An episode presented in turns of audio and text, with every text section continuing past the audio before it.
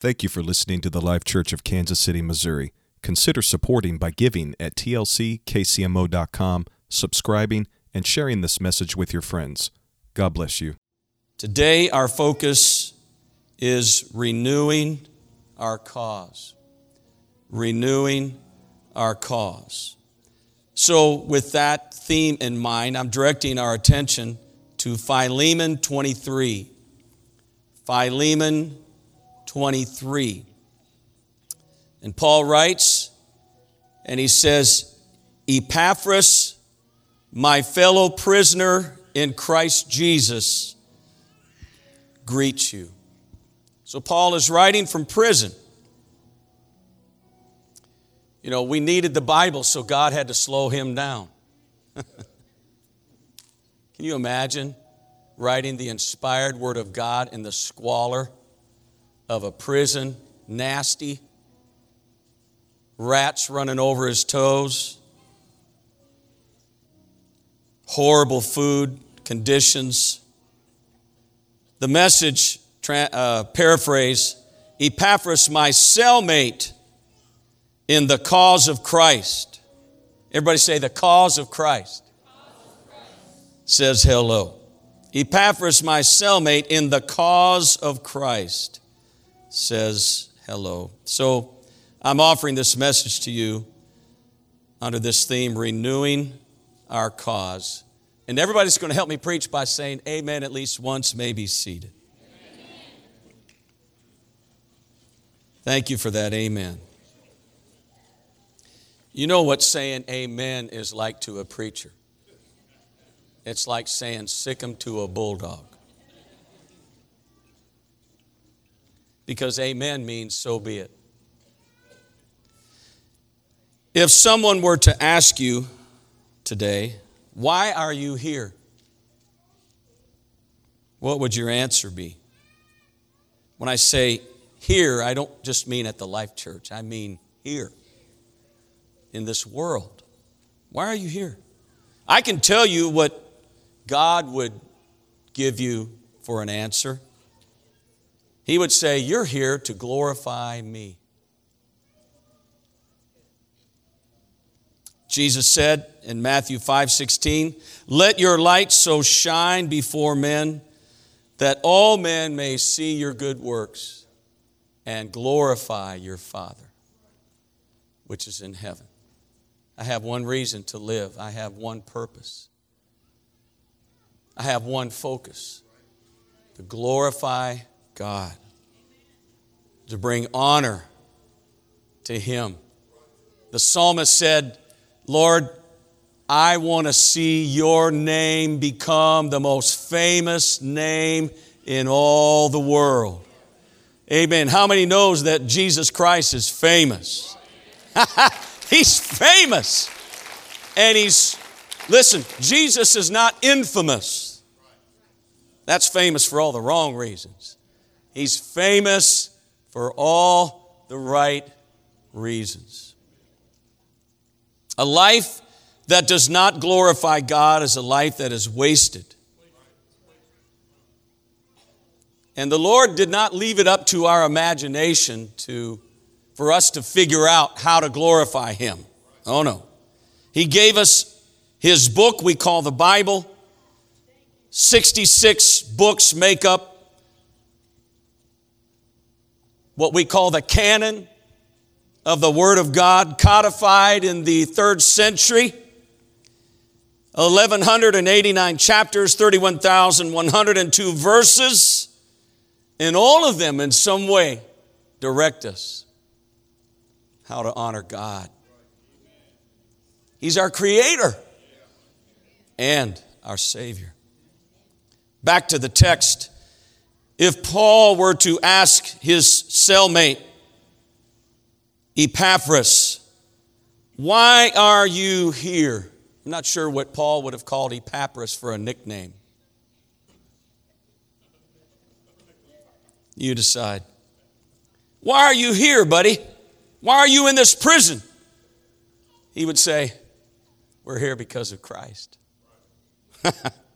I don't think anybody here has ever been in jail or incarceration for Christ? Some of us have been in jail.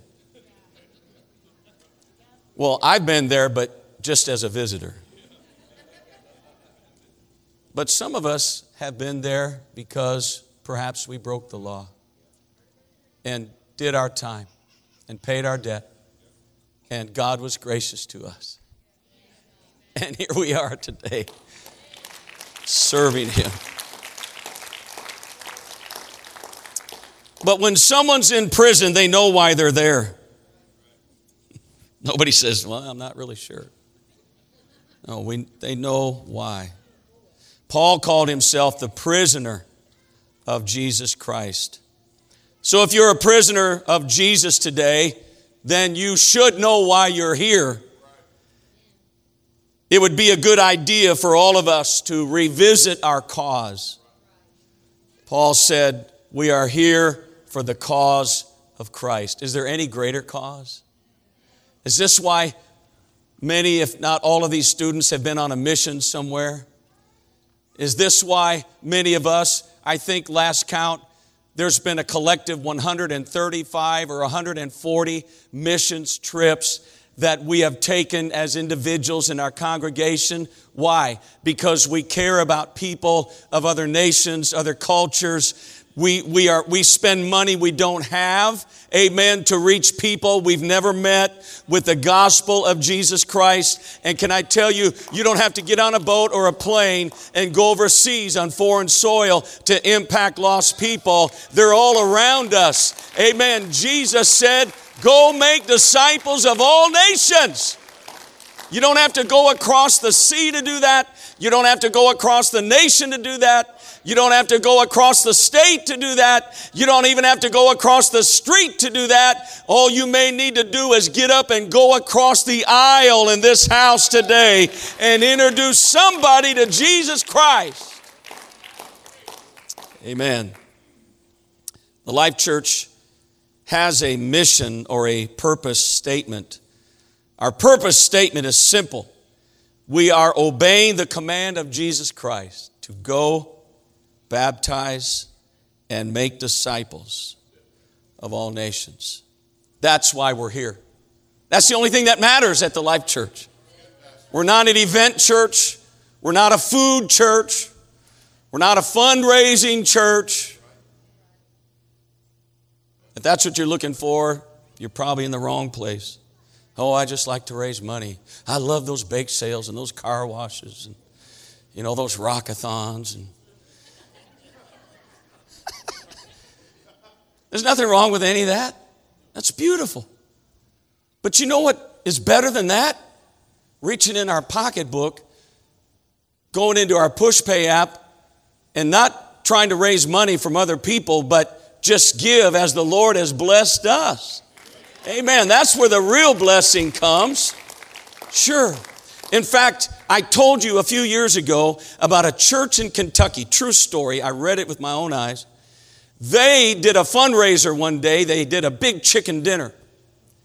And it was delicious. It was mashed potatoes, gravy, green beans, you know, homemade rolls, probably some pie for dessert. And they sold these dinners, and the community loved it. And people took out the dinners and said, Man, that was so good. Can you do that next month? And so they did. They did another big chicken dinner sale the next month. They said, Man, that was so good. Would you do it again? And they were just making money hand over fist. So they just kept making chicken dinners. In fact, on Wednesday nights, they stopped having church so they could make the dinners and package them up and, you know, send them out. And, and then, you know, one Sunday a month, they were dedicating to chicken dinners. I'm not making this up. Ser- I mean, you know, I like to joke around, but I'm not joking right now.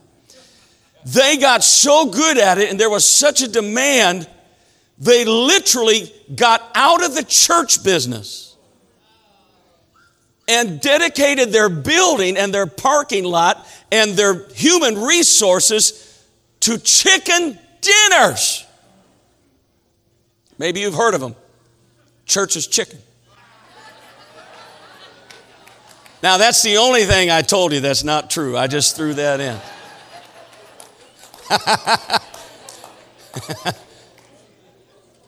That's a true story. They lost their focus. They lost their mission. Look, I'm glad you're here, but I didn't come here to see you. I hope you're glad I'm here, but you didn't come here to see me. Somebody asked me today, said, Pastor, are you preaching? I said, I sure am. He said, Well, if it wasn't you, I was walking out of here. I said, Well, that's preacher religion. And we were just joking, having fun with it. Let me tell you something. I don't come to church for a preacher. I don't come to church, you know, to be like Pavlov's dogs. And when the preacher gets up, I'll tell you, I, I, was at a church service one time. That place was as dead as a hammer for an hour. Nothing moved, nothing happening. All of a sudden, the place went up in smoke. And I thought, what in the world? Did Jesus walk in here? And I looked over way on the far side, and the pastor got up, and this is what he was doing. And that's, you know what Pavlov's dogs are? When you ring the bell, they salivate because they know they're going to eat. That's preacher religion.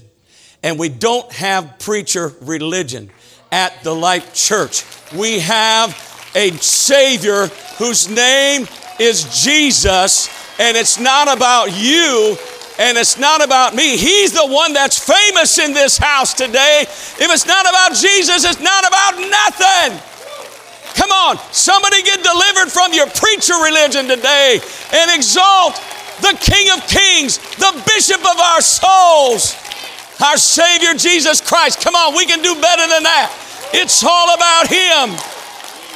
It's all about Him. Hallelujah. Amen. Everybody say focus. We can't lose our purpose and our cause. the 21st century committed Christians in this house today, we must be about our Father's business. And we must follow Jesus' example. Did you ever stop and think about all the things that were thrown at Jesus to distract him, to get him off his purpose, get him off his game, as we say? Satan confronts him. No sooner does Jesus get baptized, he launches ministry, and Satan is there to introduce doubt. If thou be the Son of God. You talk about a distraction. If the enemy can ever get you to doubt your purpose and where you're supposed to be and what you're supposed to be doing with your life. Listen, can I tell you something? Our biggest enemy really is not Satan. Our biggest enemy lies within doubts, discouragements, fears, contradictions, just not being honest with ourselves, honest with other people, honest with God. Paul said, My goal is to have a conscience that's void of offense toward God and toward my fellow man. Amen. I can't afford to get distracted to the right hand or to the left. I can't afford to have an issue with you or fall out with you or have a disagreement with you because that's going to get me off my purpose. I got to keep my relationships right. I got to keep my heart right. I've got to stay focused on the goal and on the prize. Amen. Jesus, the devil came to him if thou be the Son of God, command these stones, worship me, cast yourself down. He said, Get thee behind me. Jesus' own family tried to reel him back. Jesus said, Who, who's, my fa- who's my mother? Who's my brother? My sisters. He looked at his audience and said, You're my mother. You're my family. The Pharisees were constantly trying to entrap him trying to get him to say something, do something, heal on the Sabbath, admit that he was the mighty God. His disciples were slow to pick up his mission. Here they are, you know, reaching for who's going to sit on the right hand and who's going to sit on the left hand. And, and then you've got a devil among the 12 who Satan has entered into him to betray Jesus. And Jesus knew all about that. And Then one day Jesus declares that he's going to go to Jerusalem and die, and Peter takes him aside and says, uh, Jesus, you might want to rethink that. You're not, you're, that's not time for that. Jesus looks at him and said, Get behind me, Satan. This is the man that has the keys of the kingdom, and Jesus calls him Satan. What's the message? The message is that God is serious, amen, about his mission. Jesus did not come to have a party. Jesus did not come, amen, to just hang out and have a wife and kids and grandkids and great grandkids. Oh no, He gave all of that up for us. He who knew no sin became sin for us. Isaiah said it like this He said, Messiah is going to be so focused that He's going to set His face like a flint. That means like a stone, and you can't move, amen, a rock. You can't change. You just try to go up to Mount Rushmore and take the, the head of, you know, Thomas Jefferson and try to move him one way. It's not going to happen. And if you want to think about Jesus' focus, think about Ru- Mount Rushmore. The devil couldn't get him off his game. The disciples couldn't get him off his game. The Pharisees couldn't get him off his game. His own family couldn't get him off his game. He came for one reason, and that was to seek and to save them which were lost. And he requires no less. Oh. I'm excited about his cause. Listen how Jesus talked about it in Matthew 7 13. Look at this. Enter by the narrow gate, for wide is the gate, and broad is the way that leads to destruction. And there are many, everybody say many. There's this wide gate and this broad path that leads to destruction, and many go in by it. Because narrow is the gate, and difficult is the way which leads to life. There are few who find it. Okay, work with me on this. Turn to somebody say, Work with the pastor on this. Okay. So, this stage is 80 feet across. And let's just pretend like none of these theater seats are here right now. And let's just say this is a thoroughfare and, and we've got this broad, we got this wide gate and this white this wide way and let's pretend like that back wall is just kicked out for a minute and that's that's the gate see if i have a wide gate I can afford to go way over here and dabble over here, and then I can just get distracted and run over here because I still, I can still get, I can be way over here, and I can still get through that passage. Are you with me?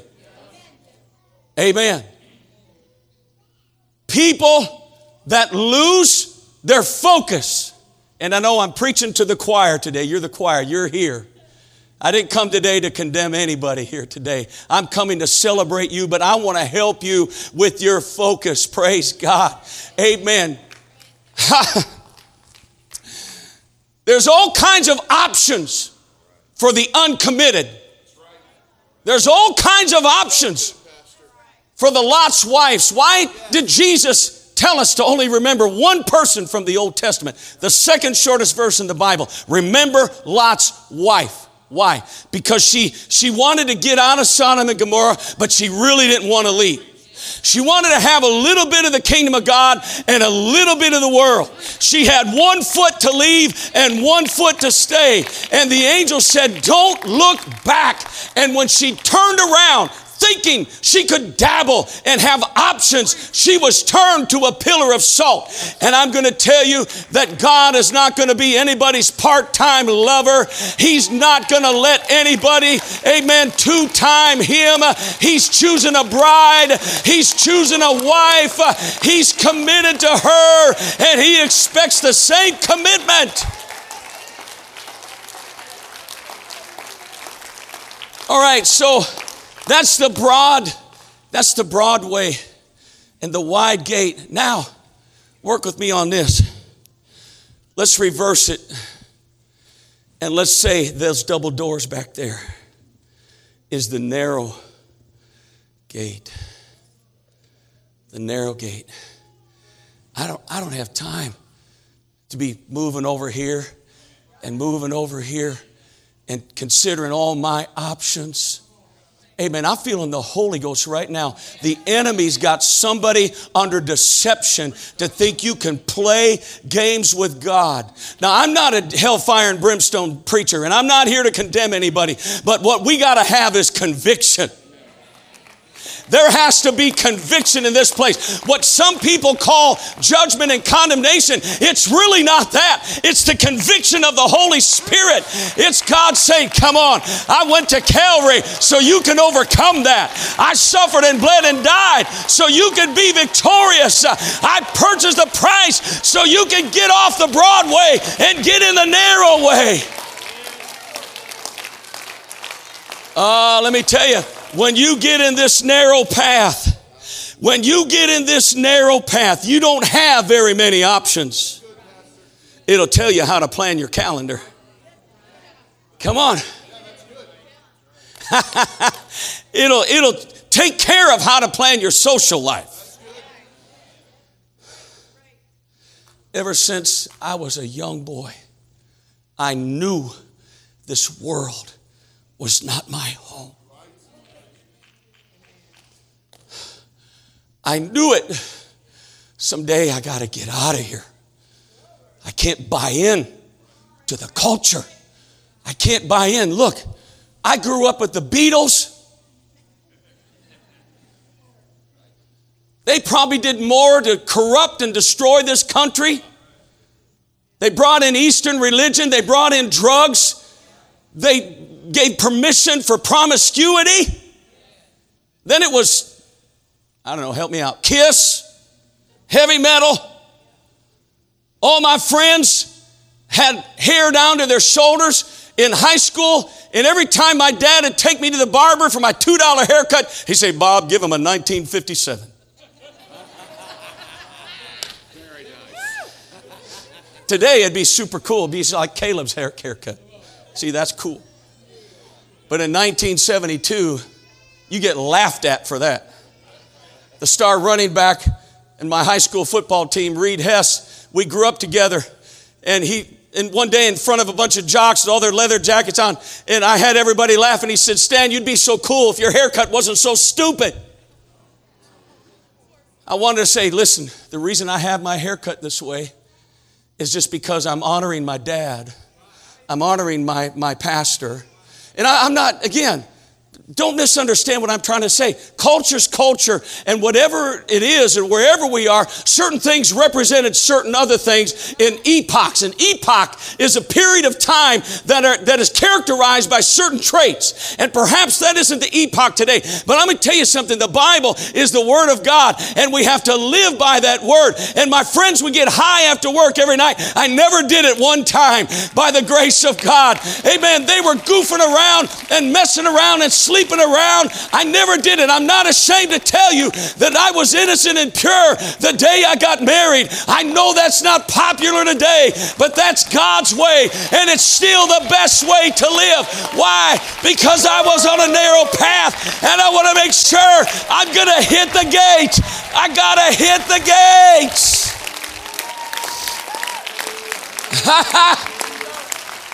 Woo! Oh, man.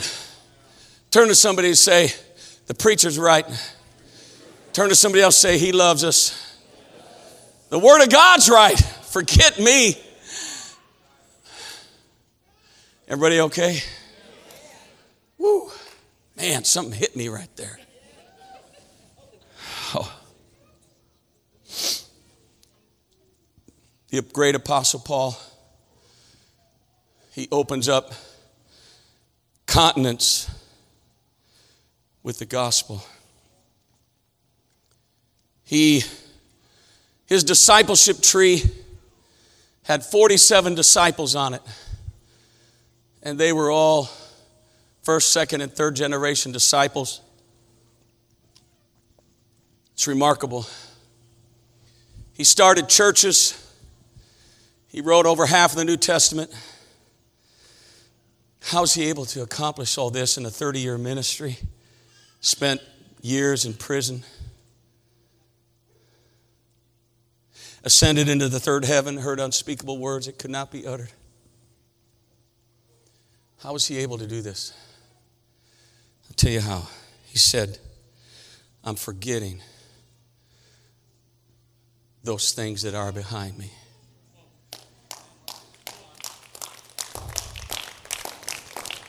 I'm forgetting those things which are behind me, and I'm reaching for the things that are before me. He said, This one thing I do. You ever go up to Chick fil A and say, I'd like to have a cheeseburger? I like a fish fillet. I like spaghetti and meatballs. no, they do one thing, and they do one thing really well. If you don't believe me, just try to get through their fat their thing at from 11 to 2 every day. Forget it. Why? Because they do one thing really well. And they're closed on Sunday. Because they want their employees in church.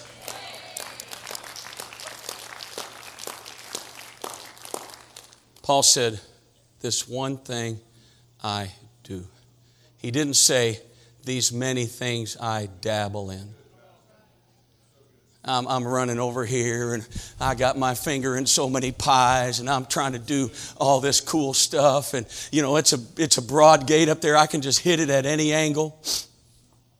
Nah. Paul, he's focused like a laser. This one thing I do, forgetting those things which are behind.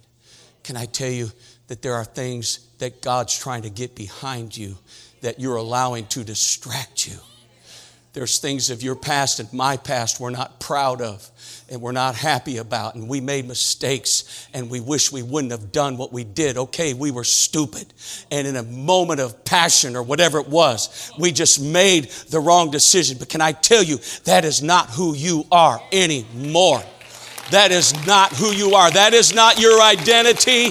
That is not your moniker. That is not your relationship. That is not who you are. Hallelujah. Paul said, All things are passed away. Behold, all things are become new.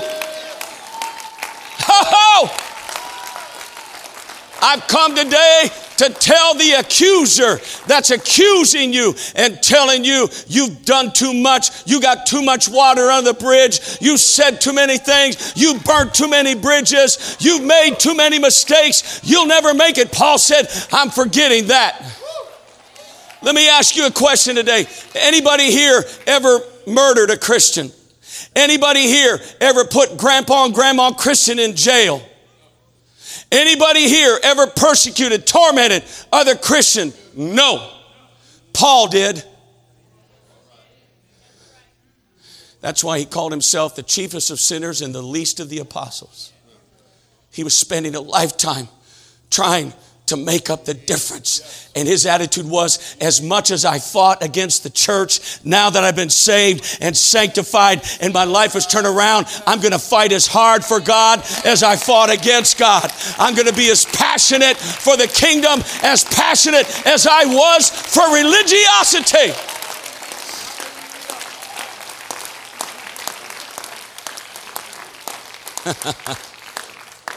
he said, forgetting those things which are behind. Do you remember the story in Genesis when Jacob sent his sons to Egypt to buy corn? And he thought Joseph was dead, right? He had Joseph's coat in his closet, right? Had blood all over it. That was the lie he was told. Joseph's dead. The boys go down to Egypt. They come back to get Benjamin, but Simeon is held hostage. And they come back and said, Dad, there's this cool guy. He's the vice president of Egypt. He's a secretary of agriculture. and he gave us the corn. And then it was weird, but when we got out of town, we found all our money in our sacks, and it was just crazy. And he sent us up here. He asked if we had any more brothers, and we said, Yeah, we got a little brother. And Jacob said, You guys are still stupid. Why did you tell him we got one more brother? Well, we don't want to lie to this guy, Dad. He's powerful. He sent us up here to get, our, get our little brother Benjamin. And what does Jacob do? He goes back to his past. Oh, I knew it. He opens up his closet. He reaches in and he grabs the coat of Joseph, and there's blood all over it. He said, You see this bloody coat? Joseph is dead and Simeon's probably already been executed. When, after you left, he didn't live to see another sunrise, and now you're coming to take Benjamin. And he said, All these things are against me. I wish I could wake somebody up to the coffee today. I wish I could tell you it's time for you to go in your closet and clean it out. It's time for you to go in your closet and say, Well, there's a lie. There's a lie. I'm not that anymore. I'm getting rid of this. I'm not hanging on to that. I'm, I'm a different creature. I'm a different person now. None of that was true. They were all lies. Hey, man, Benjamin wasn't going to die. Simeon was not dead. And here's the best news of all the one he thought had been dead for the last 20 years, God was positioning him. God was putting him in the right place where he could save the nation. Woo! You got to forget. Turn to somebody say, forget it. Let me give you a good theology. You may be seated. I'm almost done. Listen. Admit it, quit it, and forget it. Boy, that's really deep. Nobody ever say Gleason was a deep preacher. Admit it. Confess it. No secrets. God, I'm sorry I was stupid. I was disobedient. Forgive me. The Bible says if we confess our sin, if we repent and turn from our wicked ways, you got to turn. Somebody needs to just have courage today. Recover your courage. Use your courage you recovered last week and say, God, I'm forgetting that thing. I'm burning that, I'm burning that thing I had in my closet all those years. Admit it, quit it. I can't tell you how many times somebody comes to me for counseling. I just want to lean in and say, Stop it. That'll be a $100. I'm just kidding. I'm not going to be thinking that if you come to me for. I'm putting that behind me.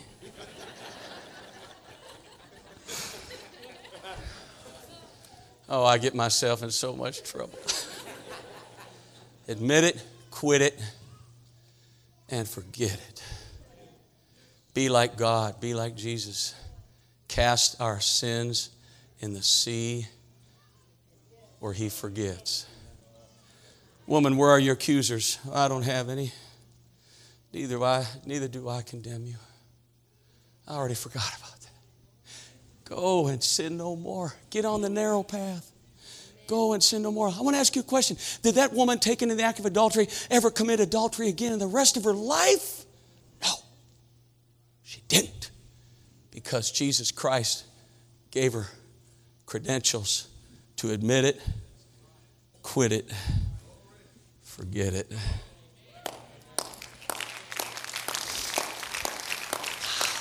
What a Savior, huh?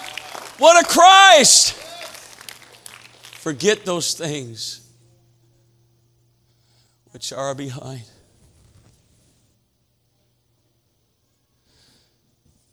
One day, would you stand with me? Preachers are not perfect. I know I just shattered somebody's world there. I tell our church every once in a while you know, don't look at me because, or too close. You can go ahead and look, but don't look too close because you'll probably find something that will disappoint you.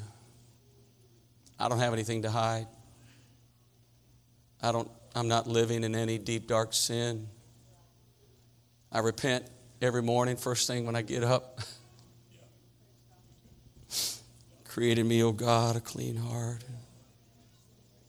See, the best accountability partner you can ever have is Jesus. The best accountability partner. But you can't, you can't have him as an accountability partner unless you have a prayer life.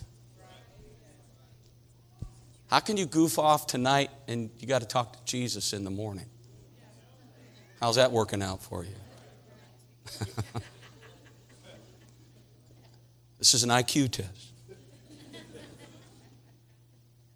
Praise God.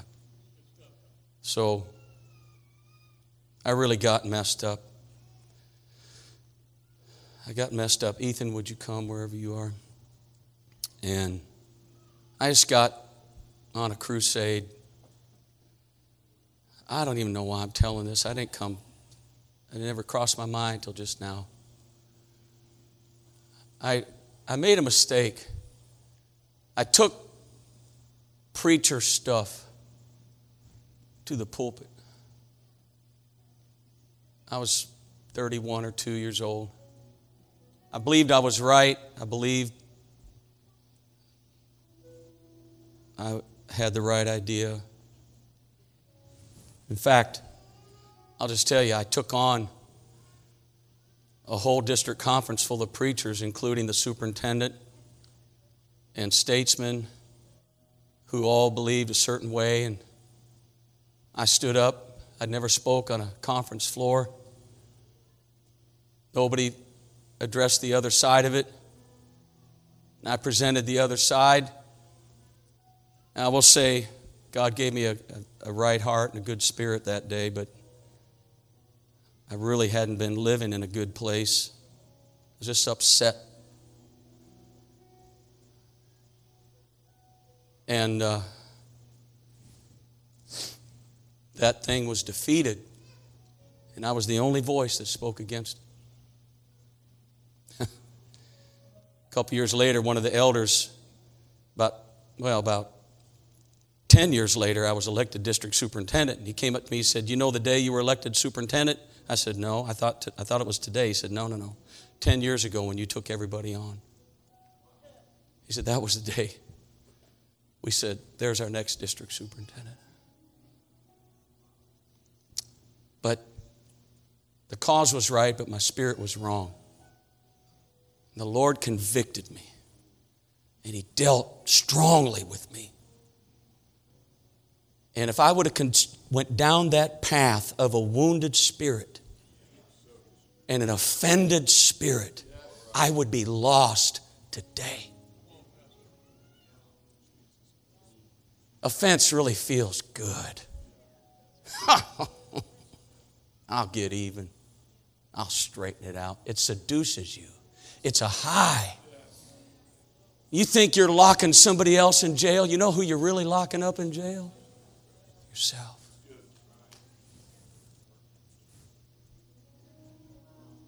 And God severely corrected me. Son, you need to get this behind you. And I stood up in front of our church in the old building. Some of you were there. You probably don't remember it, but I'll never forget it. And I said, I've been in a bad spot the last few months. I brought some things to this pulpit that are none of your business.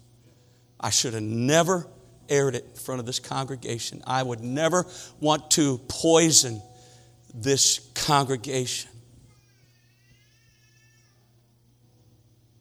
Would you forgive me?